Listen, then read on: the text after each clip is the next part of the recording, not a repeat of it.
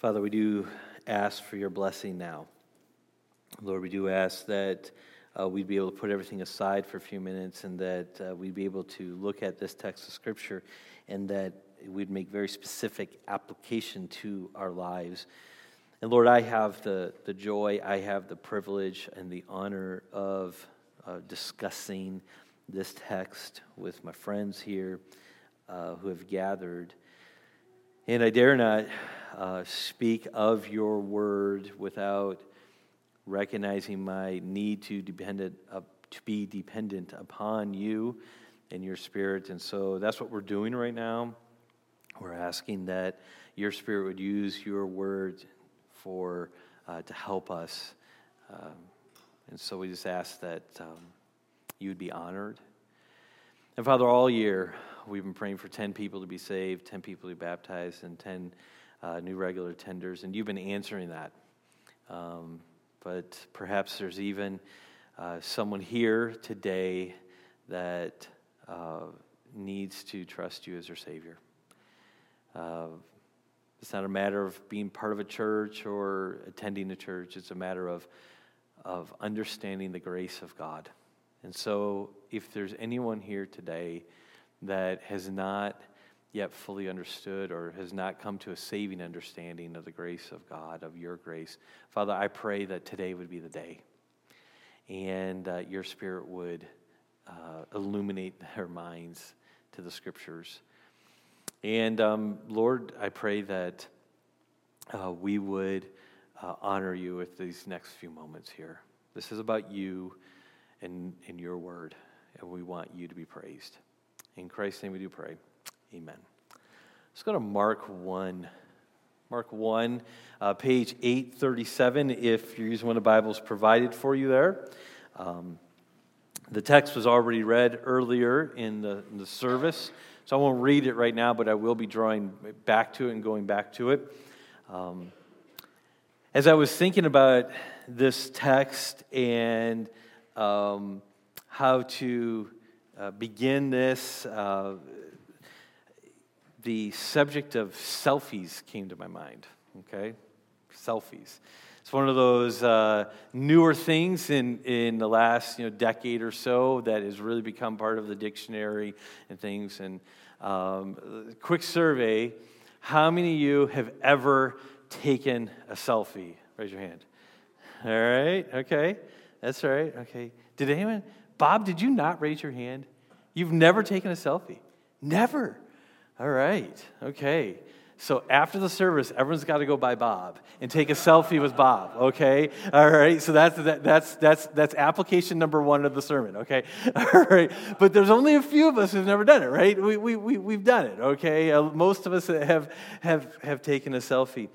According, and maybe this is the reason why Bob has never done this, because according to a recent study published by the Journal of Family Medicine and Primary Care, some 250 people have died taking selfies since 2011. Okay? Shockingly, most of the victims were men, okay? 72%, and under the age of 30, okay? Now, I, I want to be careful with this open illustration because when we're talking about people dying, we don't want to make light of that, okay?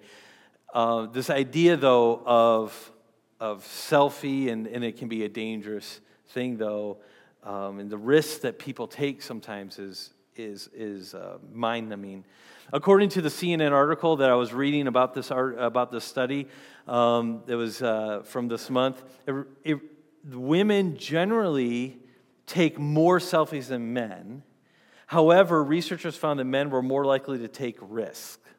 So, quoting the study, it justifies the higher number of death and incidents for men because of the willingness to take risks. A drowning is the leading cause of selfie deaths, uh, usually involving people being washed away by waves on beaches or falling out of a boat. Uh, transport was the second highest. That means the idea of uh, standing on railroad tracks and trying to get a quick picture while a train's coming. Um, Tied for third were fires and falls from high places.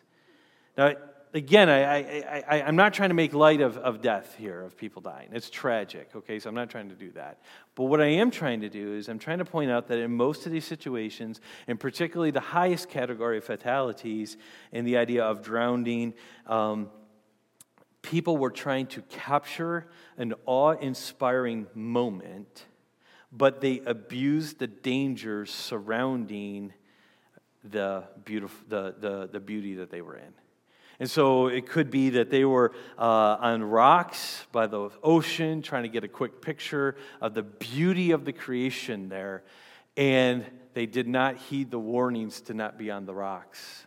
So they wanted to catch the beauty of that moment, but they were uh, also abusing the beauty at the same time. The story of Mark here that I'm going to be talking about here is an awe inspiring story of grace. In the story, we see beautiful grace on display, and that we're going to talk about. Unfortunately, we also see the abuse of grace in the story. And so, if I was going to give you a thesis statement or a big idea or something that I want all of us to walk away with, it would be this it is easy to abuse beautiful grace. It is easy to abuse beautiful grace. And so, as we walk through this text this morning, this is what I want us to be thinking about that the beauty of grace that we see unfortunately, it is way too easy to abuse it.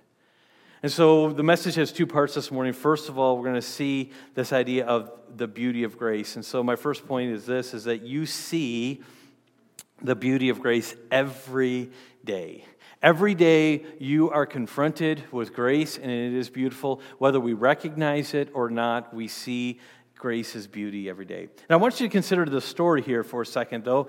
Of this, this idea of this leper coming to him and, and begging him and kneeling before him and saying, Jesus, if you will, you can make me clean. Now, you have to understand a little bit about what was happening here, and you got to really appreciate the boldness of the, le- the leper in this situation. Because according to Leviticus chapter 13, and I encourage you at some point, read through Leviticus 13 and 14.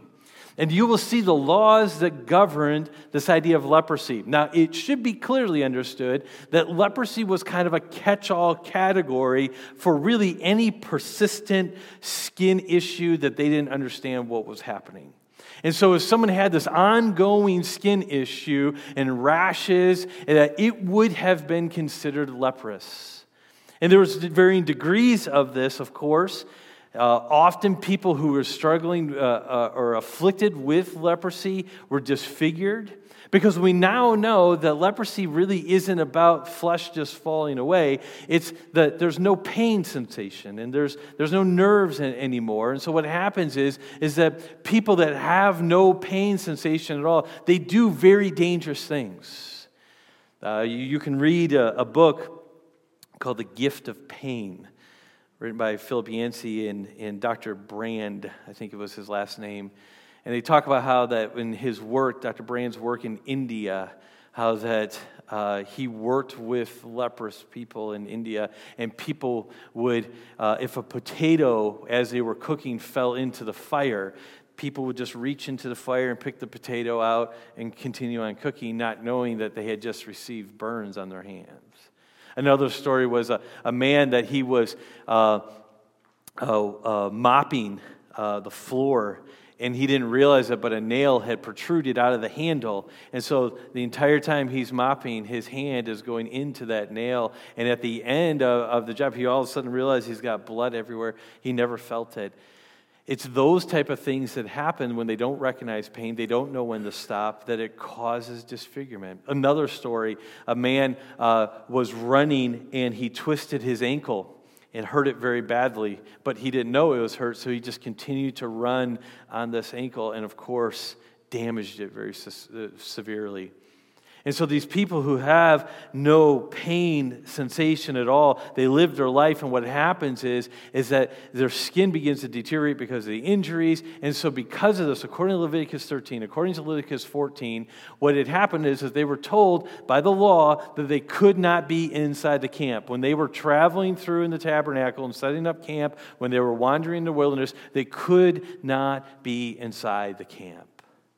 They had to stay a certain distance. In fact, if they were uh, it, depending on the, the way the wind was blowing, they could be 400 cubits away or, or, or close to 100 cubits away from the closest person. By the first century, when this was written, people that had leprosy would have to be wearing bells around their neck and would have to walk into areas. If they were ever coming close to people, the bell would sound that would be ringing that there was someone unclean there. And they would have to cover their face with their hands and have to shout for everyone to hear, I'm unclean, I'm unclean.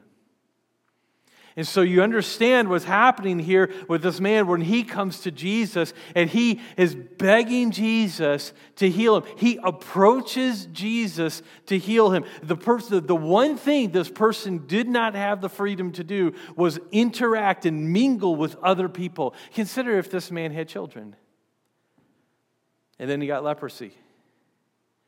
He can never hold his child,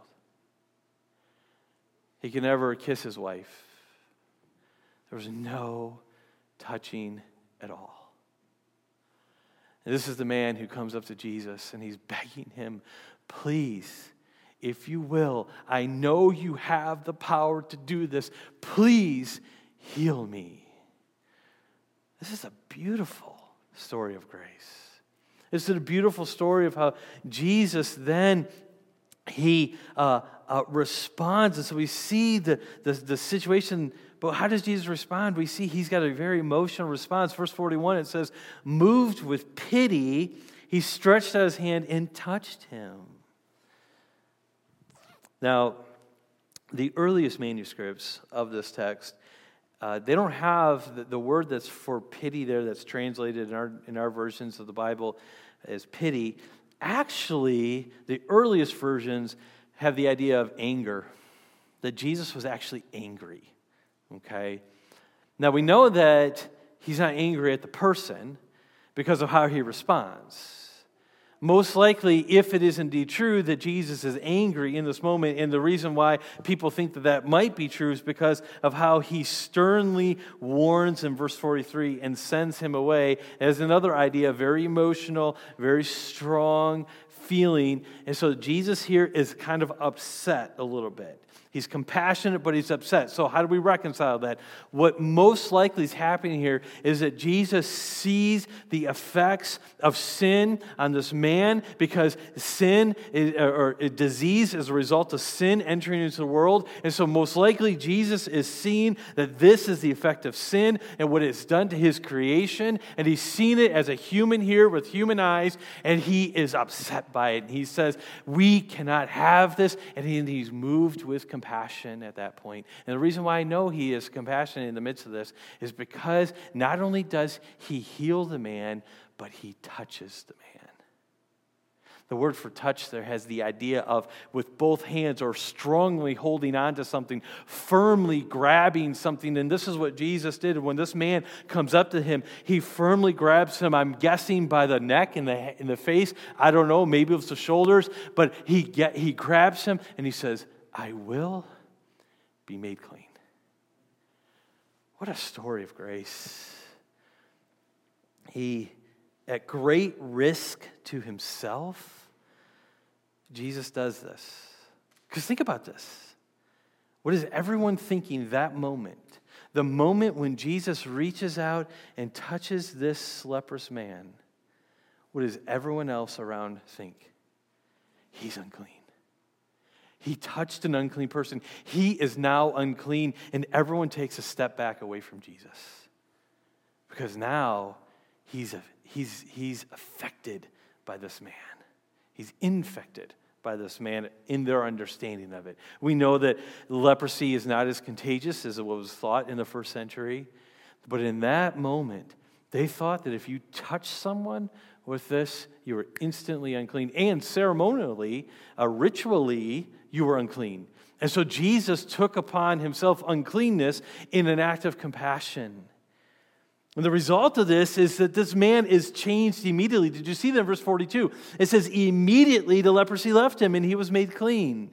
And so now this person could be with people. Now this person could touch other people. And so this is the reason why Jesus sends him and says, You need to go show yourself to the priest because they need to declare you officially unclean. And now, if this man has a child, he can run home and pick the child up. And now, if this man is married, we know nothing about him, but if he is, he can embrace his wife for the first time. And now he can walk through the streets and he doesn't have to wear the bell. Now he can walk through the streets and he doesn't have to shout out that he is unclean and cover his face. Now, this man, immediately at the touch of Jesus, with no time elapsed at all, it is gone and it is done. And God has, Jesus has taken that risk upon himself of, of touching an unclean person and he makes him completely healed. Isn't this a beautiful story of grace? That Jesus would, willing, would be willing to do this. It wasn't even like that he went to the Father and says, Hey, should I do this?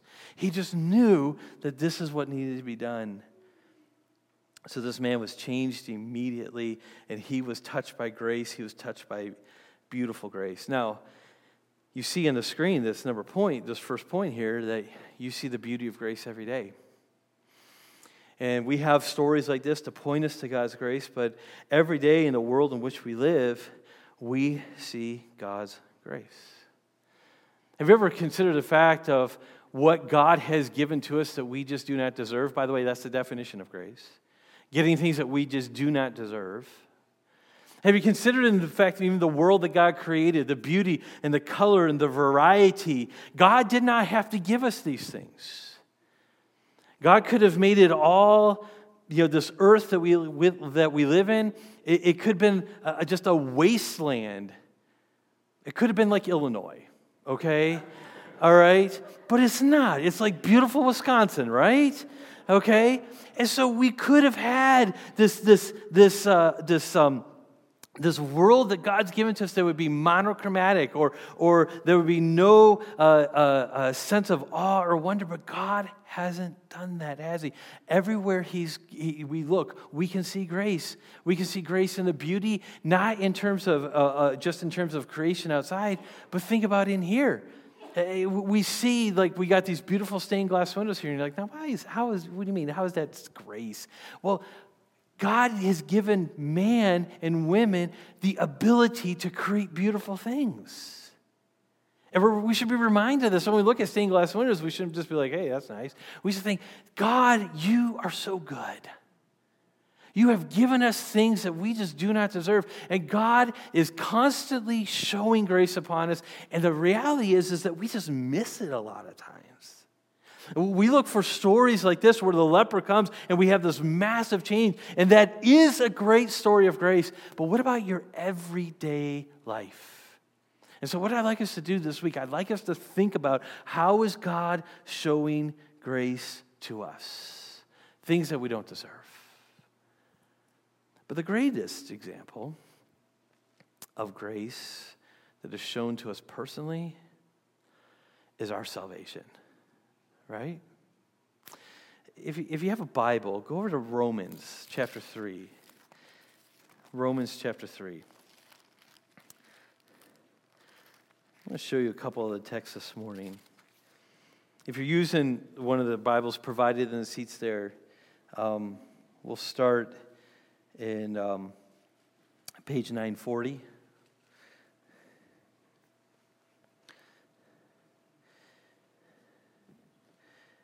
Verse 9. Um, there's a comparison. He's answering the question that he starts in the beginning of the chapter Do Jews have advantages over Gentiles? And he says this in verse 9 What then? Are we Jews any better off? No, not at all. For we have already. Uh, for we have already charged that all, both Jews and Greeks, are under sin. In verse 10 here. So he's talking about everyone here, okay? As is written, none is righteous. No, not one. No one understands. No one seeks for God. All have turned aside. Together they have become worthless. No one does good, not even one. That is a terrible thing to read. Because he's just said we're, we're, there's no difference between Jews and Gentiles. He's, he's talking to everybody now, everyone. So this, this means us, okay, you and me. We're in this. So when we see here, it says, None is righteous, no, not one. None understands, none seeks after God. He's talking about in our natural state of how we are, apart from God's intervention in our lives, we don't care about God, and we are dead in our sins. That is terrible news. Look at verse 21 of Romans 3. But now, the righteousness of God has been made manifest apart from the law. Although the law and the prophets bear witness to it, the righteousness of God through faith in Jesus Christ for all who believe, there is no distinction, for all have sinned and fall short of the glory of God and are justified by his grace as a gift through the redemption that is in Christ Jesus. And so, what we have here is we have terrible news that we are all sinners and that we are against God. And because of that, we have to face God's wrath and the penalty of our sins. But we have here this idea of the righteousness of God being shown towards us. Jesus living that perfect life of obedience, Jesus dying in our place. This is the reason why he came. This is the reason why Jesus is here. And so, this is e- enormous breathtaking, awe inspiring grace. That if you're a believer in Christ, this is everyday life for you. And we should rejoice in that. It should cause us to worship God. I put it on the screen in Titus chapter 3, verses 3 through 5. For we ourselves were once foolish, disobedient, led astray, slaves to various passions and pleasures passing our days in malice and envy, hated by others, and hating one another. Other than that, we were pretty good, right? But look at the next part. But when the goodness and loving kindness of God our Savior appeared, He saved us not because of works done by us in righteousness, but according to his own mercy, by the washing and regeneration of the renewal of the Holy Spirit. We see grace on display every day, not just in creation, not just in the beauty, and we see God's blessing that He gives us to us, not every time we open the garage door with an automatic garage door opener, which is grace, okay? Um, all these things, the way God has given uh, uh, to us, we see that every day. But if you're a believer in Christ, the greatest story of grace, the greatest, the most beautiful story of grace is that you were born dead in your sins and now you are alive in Christ Jesus. if that's not you today, today could be the day. And again, it's not about how long you've been coming to church. It's not about if you're a member of the church or not a member of the church. It's a matter of do you believe in Jesus? And are you clinging to the grace of God through Jesus Christ? Before I move on to the second point, I wanted to round out this idea of beauty and how beautiful this grace is that God has given to us. Um, the Bible uses lots of word pictures to talk about how God deals with our sins when we repent of our sins and believe in Jesus Christ. I'm just going to read some of them to you in Psalm 103, it says that God takes our sins and removes them as far as the east is from the west. Think about that picture. He removes the sin that would have damned you to eternity of hell, and he says, I'm going to remove it as far as the east is from the west. He says, and also in Psalm 103, that God does not treat us as our sin deserves or repay us according to our iniquities. He does not treat us the way we deserve because of our sin. Isaiah says that you, God, have put all of my sin behind your back. He's put it behind him. Um, uh, in Micah, we see that the prophet there says that you will tread our sins underfoot, and I love this word picture hurl our iniquities into the depth of the sea, throw them far away. Isaiah also says that our sins are blotted from the record, removed from our record. Colossians chapter 1 says that we, because of God's grace, if we believe in Him, we are now free from accusation. Think about the beauty of grace that is in display or on display in your life if you're a believer in Christ Jesus. It is a beautiful story of grace. You know, we may not have had the physical leprosy that this man had in Mark, but we definitely had spiritual leprosy. We definitely could not be in the camp. We definitely could not uh, we definitely were hard. Um, we we're in a hard place, but Jesus changes that. So here's the application. I just want you to be amazed at grace. It's a beautiful thing. So let me encourage you to do this sometime this week. Get out a piece of paper, get a pen, and try to sit down and think of 20 things that God has given to you that you don't deserve. Okay? So get a piece of paper out, 1 through 20, and do what are some things that God has given to me that I just do not deserve? Write them down. Okay? And once you get done with 20, turn the paper over and do 20 more. Okay? And then once you're done with that, grab a second piece of paper and do 20 more. Because I'm going to tell you, you're going to come up with 60 things really fast. Okay? So maybe set a timer, do it as a family. I encourage maybe some of our small groups to do this. Set a timer for five minutes. Do it as a family and say, how, what are some ways that God, or what are some things that God has given to us that we simply do not deserve? And start writing as fast as you can. And I'm going to tell you, you're going to see things and you're going to remember things that is like, God has been great. And then at the end of that exercise, don't just walk away going, I got a good life. Walk away saying, I have a great God.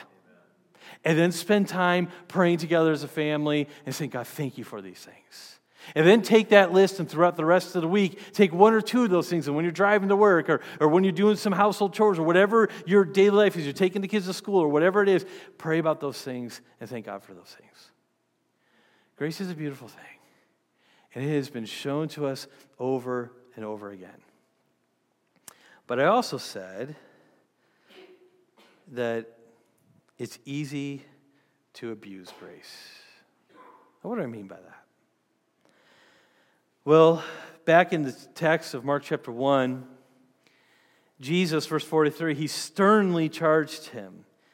Again, this idea of him being angry, and you, you, you wonder, why is Jesus angry at this point? Most people understand Jesus to be upset at this point because he knows what's going to happen. And he knows the severity of what's about to happen.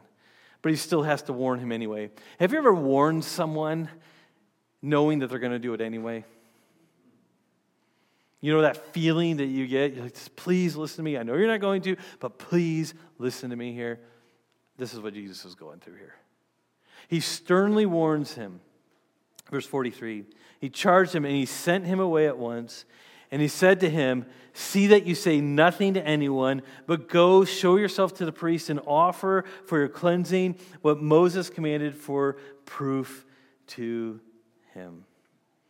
You see, this leper was given a very specific command, and he had completely disregarded it because in verse 45 he says he went out and began to talk freely about it.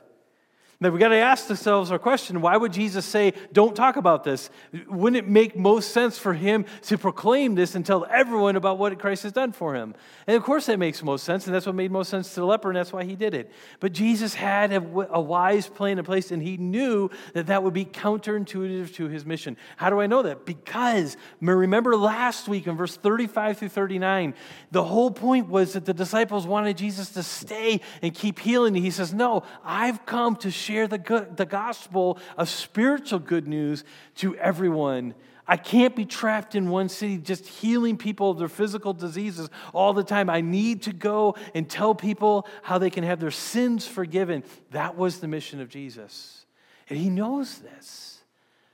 And he knows that if the leper makes a big deal about this, it's going to hinder the plan. But the leper he had just received the greatest act of grace in his life, and he abused it. He says, well, I, I got to tell people. I, I know you said this. It's not a matter of, he said, Well, I didn't hear you. Of course he heard them. And he went out and he did it anyway. And we see there's some terrible effects of this that no longer could Jesus openly enter a town. Don't you, can, can, can you see, can, can you see the irony in this situation? Remember the leper before meeting Jesus? Was he free to go into towns? Not at all. Before meeting Jesus, was this leper able to interact with people and do whatever he wanted? No. He had a life of, of, of imprisonment, if you will. But then after meeting Jesus, he's free. He can go wherever he wants. He doesn't have to uh, uh, be restricted to certain areas, and he can go to wherever he wants because he met Jesus. But then let's, let's look at Jesus. Before meeting the leper, he's able to go to town after town after town. But after touching the leper and healing him, he's now restricted. You see, the that's the gospel in a nutshell, right there, that Jesus switches places with us. Okay? And that's what's happening here. He switches places with them. But it still was an abuse of grace on the leper's part. He should have obeyed God. Grace should always move us to obey God, not disobey God. But this leper abused grace.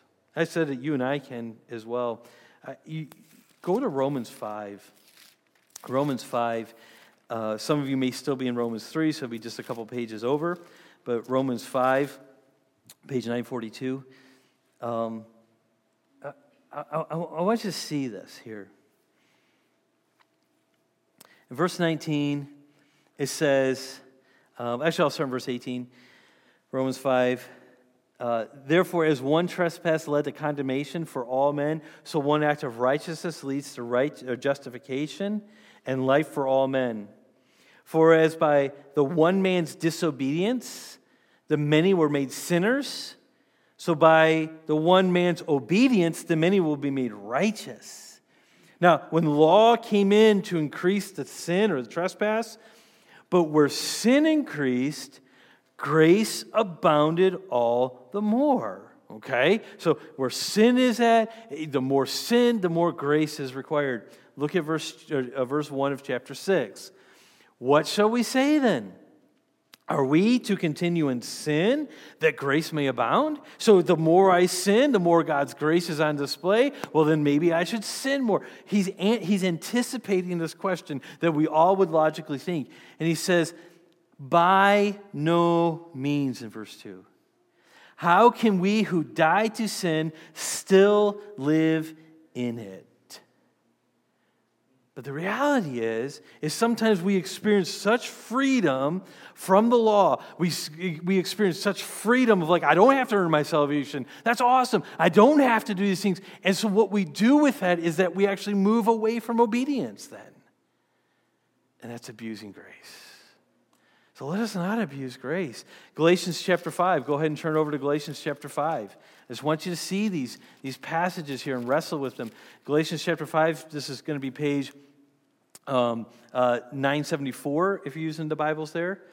Again, Paul talks about how it's easy to abuse grace because grace gives us freedom. We get freedom in grace. And so, like this leper had freedom now, but he used it for his own agenda. He used it for his own wisdom, and it was abusing the grace that God had given to him. And we are in danger of doing the exact same thing. Chapter 5, verse 1 of Galatians.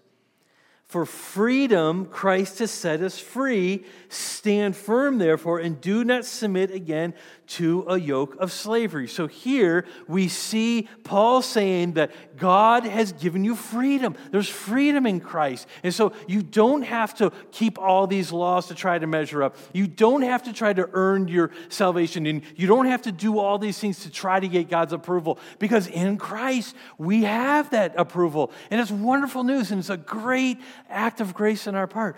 But we got to be careful not to abuse it because look at verse 13 of Galatians chapter 5. For you were called to freedom, brothers. Only do not use your freedom as an opportunity for the flesh, but through love serve one another. For the whole law is fulfilled in one word you shall love your neighbors yourself. But if you bite and devour one another, watch out that you are not consumed by another. He says, Don't use your freedom. This grace that God has given to you, don't use it for an opportunity for the flesh.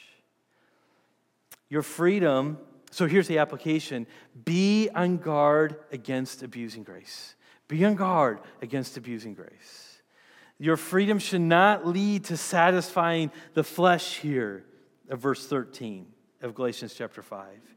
Your freedom should lead us to serving other people. That's verses 14 and 15 that we see in this text. Grace should lead you to greater obedience, not to less obedience. But it's the motivation. You see, the reason why we didn't need, uh, or, or the, the obedience wasn't going to be helpful to us is because we weren't going to find merit in God's eyes uh, or forgiveness of sins through obedience. But once we receive God's grace, once we receive God's forgiveness, then we have the motivation, the proper motivation for obedience. No longer is it trying to earn His favor, it's trying to glorify Him. It's trying to worship Him through our obedience. It's trying to point other people to Him through obedience. And so that's why it changes here. This great act of grace that you and I potentially have experienced here of, of having our sins forgiven Yes, there's great freedom there. But don't use it to don't don't use that to serve your own desires at that point. And we see this, I see this a lot of like people say, well, I don't want to be legalistic, and so we don't have to do this, that, or the other thing. And it's true. You don't have to to get God's favor. That's in Christ. But maybe there's another purpose to it. Maybe it's the purpose of pointing other people to Christ. And so I could, we could apply this in a lot of different ways, but I'm, I'm going to center on kind of one or two real quickly here before I draw this to a close. How do we know if we abuse grace? We abuse grace when we refuse to show others the grace we have received. This is one way, it's not the only way. But we abuse grace when we refuse to show others the same grace that we received. Remember that story that Jesus told of the, the people that owed a lot of money, and the one owed a lot, and the other one didn't owe so much? Or, um, and then um, um, he says both were forgiven. He asks who was more thankful, and then Peter says, well, the one who was forgiven much. Okay? So this idea of being forgiven much should motivate us. And then he also tells a story about a man who owed a lot of money to the king. And uh, the king says, Pay me, pay me right now. And the guy says, I can't. He says, I'm going to throw you in debtor's prison then. He says, Please, just give me a little bit more time. I'll come up with it. And so finally he says, Okay, fine. I'll just forgive it. You go home, be with your family. It's all forgiven. The man walks away, having been forgiven greatly. And he looks over and he sees another man who owes him just a little bit of money. And so he goes over and he physically assaults the man. He says, Give me the money that you owe me. And the man basically says the same thing. He says, I'm sorry. I don't have it. I, he goes, You're going to debtor's prison. He says, I, I just need some more time. And he says, No more time for you. To prison you go. Well, the king hears about this, and he's justifiably outraged. And he calls the man back and he says, How is it that you have been forgiven so much, could demand so much of other people? You know, that, that's us, though. I mean, think about the patience that God has shown towards us.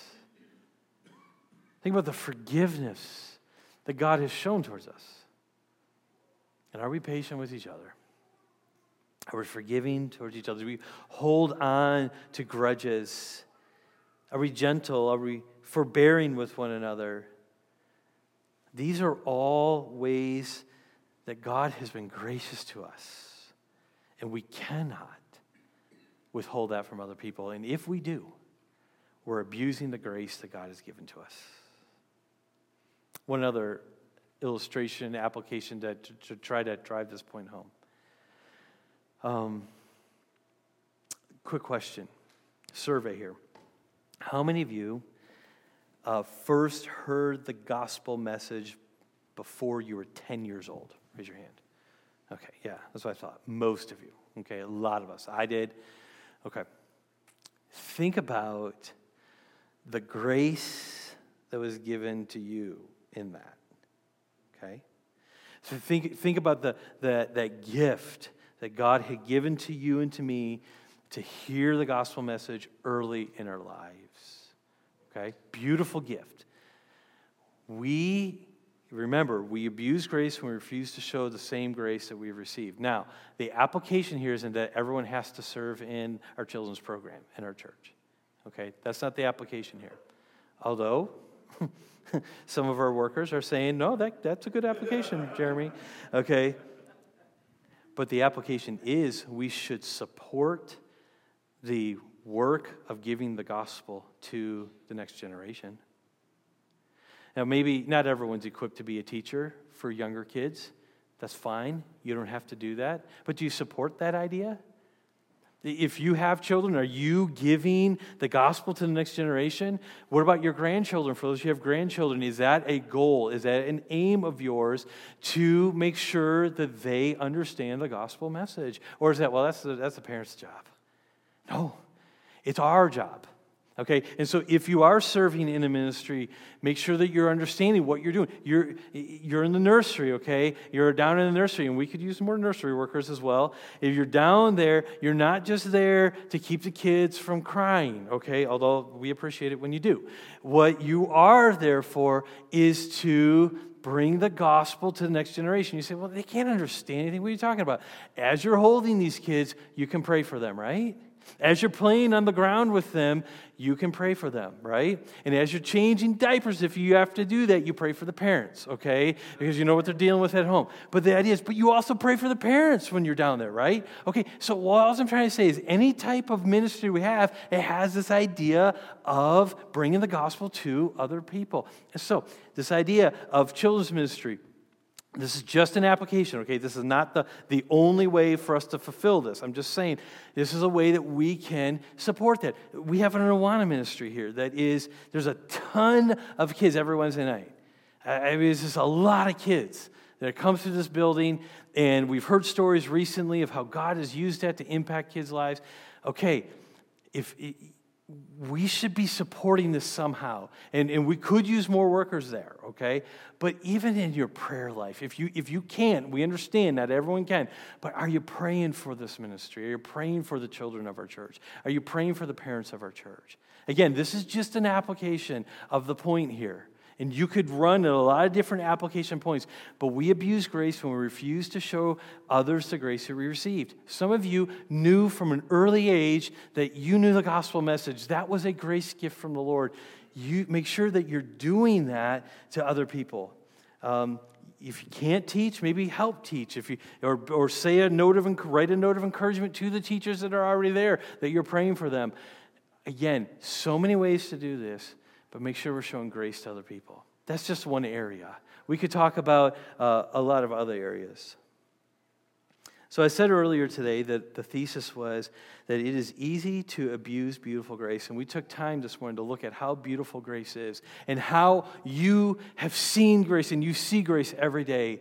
And now, what I'm imploring us to do, all of us, is let us not abuse the grace that's given to us. It should motivate us to obedience not give us freedom not to obey. There's a song that we're going to sing in just a second. It's called How Deep the Father's Love for Us. I want to walk through the lyrics. I have them on the screen, and then the music team will come and lead us in it. The song begins How deep the Father's love for us, how vast beyond all measure, that he should give his only Son to make a wretch his treasure. The wretch, there's you. Okay? And it's me. To make a wretch his treasure. How great the pain of searing loss. The father turns his face away as wounds which mar the chosen one bring many sons to glory, as the wounds which were inflicted upon Jesus, the chosen one, that is bringing many to glory. Behold, the man upon a cross, my sin upon his shoulders. Ashamed, I, I hear my voice, my mocking voice, call out among the scoffers, the people who are mocking Jesus. Man, I, I hear my voice in there. It was my sin, it was our sin that held him there until it was accomplished. It was the will of the Father that held him there until it was accomplished. His dying breath has brought me life. I know it is finished. I will not boast in anything. No gifts, no power, no wisdom. But I will boast in Jesus Christ and his death and resurrection. Why should I gain from his reward? I, I cannot give an answer. But this I know with all my heart his wounds have paid my ransom. That's the grace that we are living in every day if we know Jesus. Now let's live out that grace and show it towards other people. Grace is a beautiful thing. Let us not abuse it this week. Father, thank you for this reminder of this leper who he was transformed by Jesus. But then in his freedom, he just lived as he wanted without regard to obeying the simple commands of Jesus. May we not make that same mistake. And may we be thankful for the grace you've shown to us, and may we not abuse it. In Christ's name we do pray. Amen. Let's stand.